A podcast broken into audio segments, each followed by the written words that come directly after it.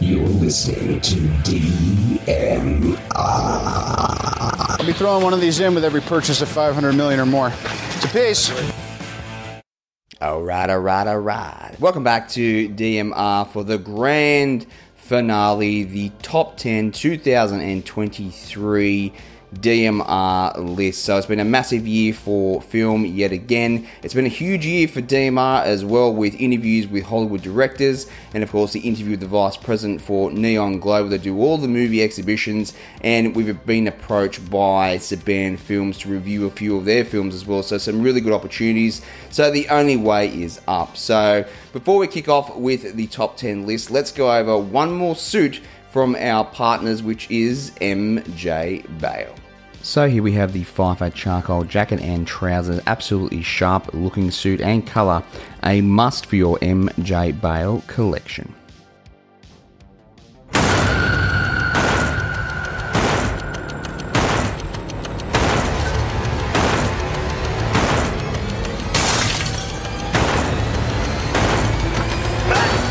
So coming in at number 10, we've got Knock at the Cabin, a film by M. Night Shyamalan. This is a definite return to his form, this director, so he's been hit and miss over the last couple of decades, but I do feel that he has come back swinging very hard with Knock at the Cabin. A very good thriller type film about a gay couple who rent out a cabin in the woods, and then these mysterious people come and basically say that one of them has to die or the world is going to end. and They have to make an unbelievable choice, and us as the viewer sit back and have to figure out whether this is all bullcrap or if things are really going down as this particular death cult, or so they look like a death cult. Are telling the family. So go back and check that one out. It is a cracker of a film. So let's get into the ninth position, shall we? I might. If summer doesn't sing in you, then nothing sings in you.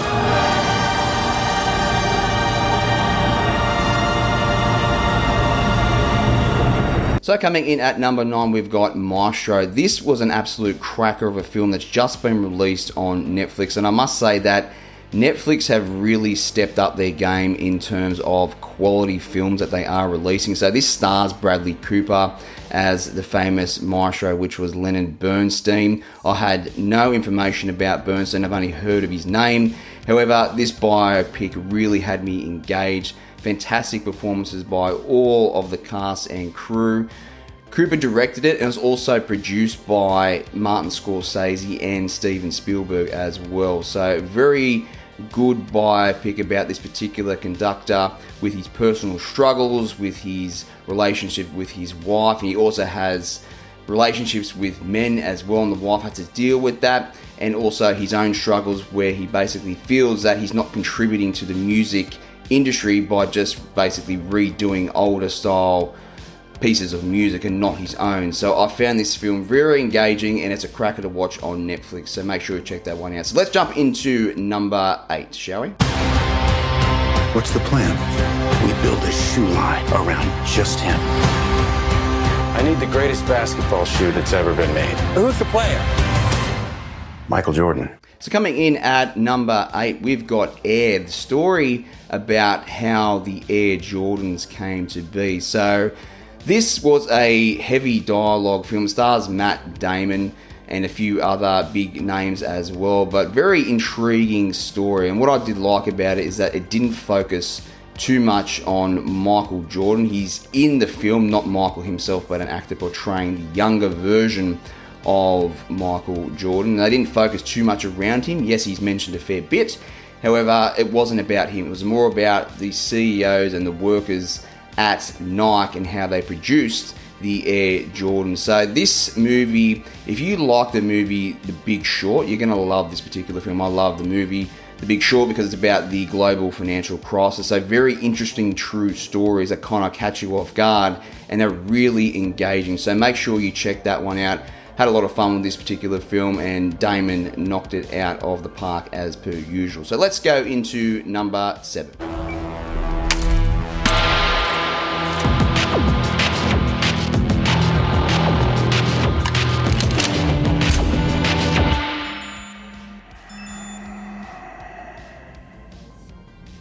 So coming in at number seven, we've got The Killer, starring Michael Fassbender and directed by David Fincher. So this particular film, you're going to mix these two together, which is a very potent actor who plays mainly bad guys. I think 95% of the characters he's portrayed up on the screen have been bad guys. And of course, you've got Fincher, who directed the likes of Fight Club, my favorite movie.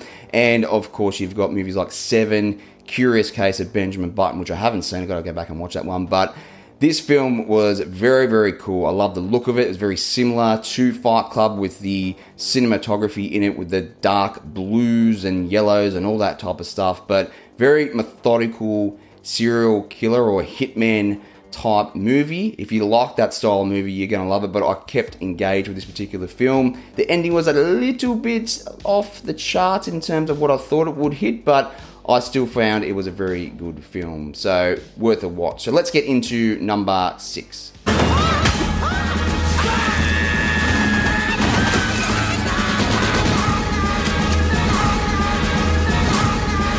Let's us go. What is it? Und Blood und Gold, uh, number six. Jeez. This film was nuts. It was nuts. I'm pretty sure it came out on Netflix as well. They, again, they're doing very, very well this year in terms of quality films. The Killer was on Netflix as well. I think I might have mentioned that. So, Blood and Gold is the story of a German soldier who basically betrays his Nazi commanders in World War II. He is left for dead, and then basically he has to go back and fight them all. When they're looking for gold, I think in a particular village in Europe somewhere, this film was basically like Inglourious Basterds slash Wolfenstein, the game, if you ever played that. It was nuts. Very, very enjoyable film.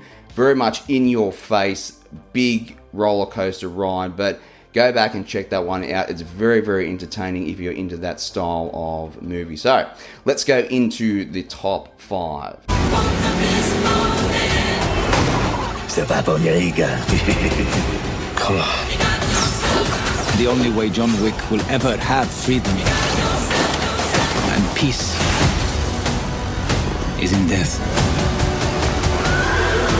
So coming in at number five, we've got John Wick Chapter Four. So this many films into a franchise, usually the films start to suck. They get watered down and they lose their potency, like they did with the fourth Matrix movie, which ironically stars Keanu Reeves as Neo. They really did stuff that one up. I gave that one my third rating, but over time it should have got a lesser rating because it's not a great film at all. But in this particular circumstance, John Wick number four is very, very good. It knocks it out of the park. The cinematography is awesome. He basically kills, I think it's like 150 odd people in the film. His gun kata is immaculate when he's fighting everybody. It's just a very cool style of movie. And for a fourth installment, a very decent job at keeping the story together and keeping the audience engaged. So well done to Keanu Reeves for that one. So let's move on to number four.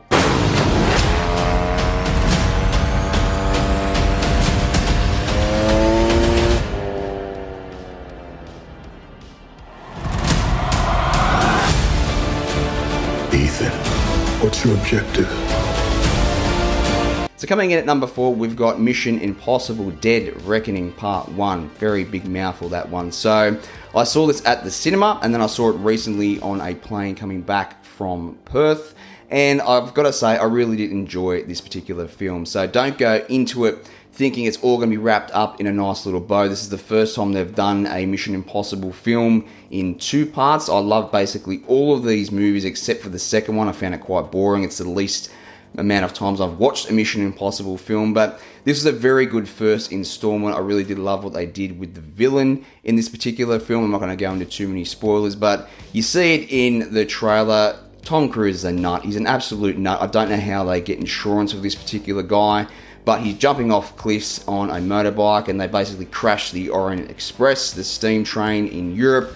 Very, very cool movie. So looking forward to part two of that particular film. All right, so let's get into the top three. I really had to juggle these around a few times to find out which one was my best film, but let's go into it nonetheless. You are just a tiny little brute. that is nothing without me. All of Europe is uniting forces against me. What's the outcome of this if you don't succeed? Your Majesty, we are discovered. Good. So coming in with the bronze, we've got Napoleon starring Joaquin Phoenix and directed by Ridley Scott. So just a little side note. When I did these reviews, some of them I gave my number one review for, fresh out of the cinema. Some I gave my number two review for, but again, over time, you start to get more in depth with a particular movie. But anyway, let's park that aside. So, Napoleon, obviously, we've got the Conqueror, the Emperor, what have you, the General of the armies back in France, which was an absolute basket case in the 18th century. And it shows the life of Napoleon and his wife, which is played by Vanessa Kirby.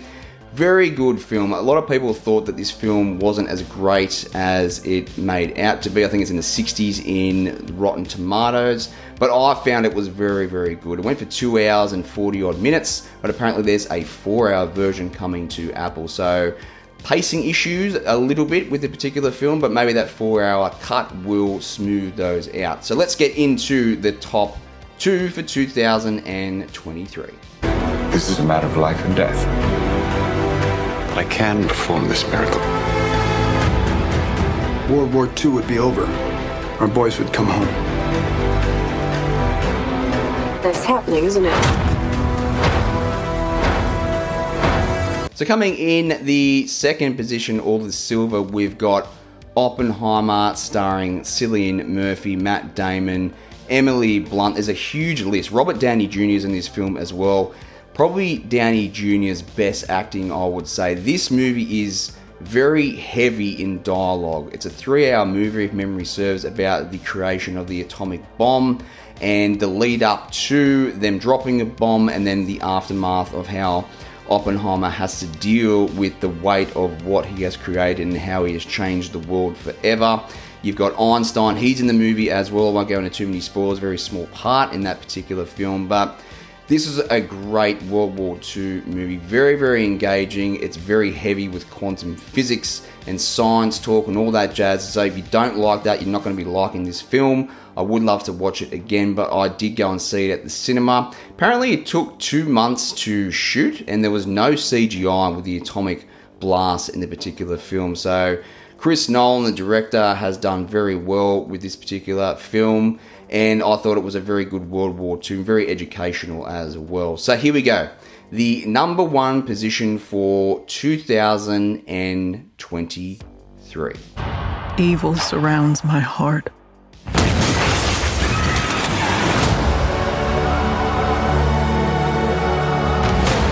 You gotta pick a side. I don't even know if you love me anymore. Of course I love you. Kill these men who killed my family. So there you have it, the goal position, which is Killers of the Flower Moon, starring Leonardo DiCaprio. You've also got Robert De Niro and Lily Gladstone, directed by one of my favorite directors, which is Martin Scorsese, about the Osage Indians and their rich oil fields with all the white folk flocking to that area, basically marrying into those families and creating a whole heap of murder plots and knocking these people off one by one. And with DiCaprio, his character he portrays in the film, he does a very good job at it, but he's very much a weasel in this particular film, as I mentioned in my other review. But Lily Gladstone is the standout performance in this film. She carries it very much so. But of course, Robert De Niro does a great role as per usual. So Big runtime on it, 3 hours and 26 minutes, but it's a very interesting story. I did give it my number two rating at the time, but as time passes, you think about the film a little bit more, and I probably should have given it my number one rating. So there you have it, the list for 2023. Thank you for tuning in. A massive thank you to all the fans and all the downloads for the podcast and the views here on YouTube and whatnot. And we will see you next year. No doubt it's going to be another massive year of film. And as per usual, laters on the Menjay. So that's a wrap for DMR for 2023. Thank you all for tuning in.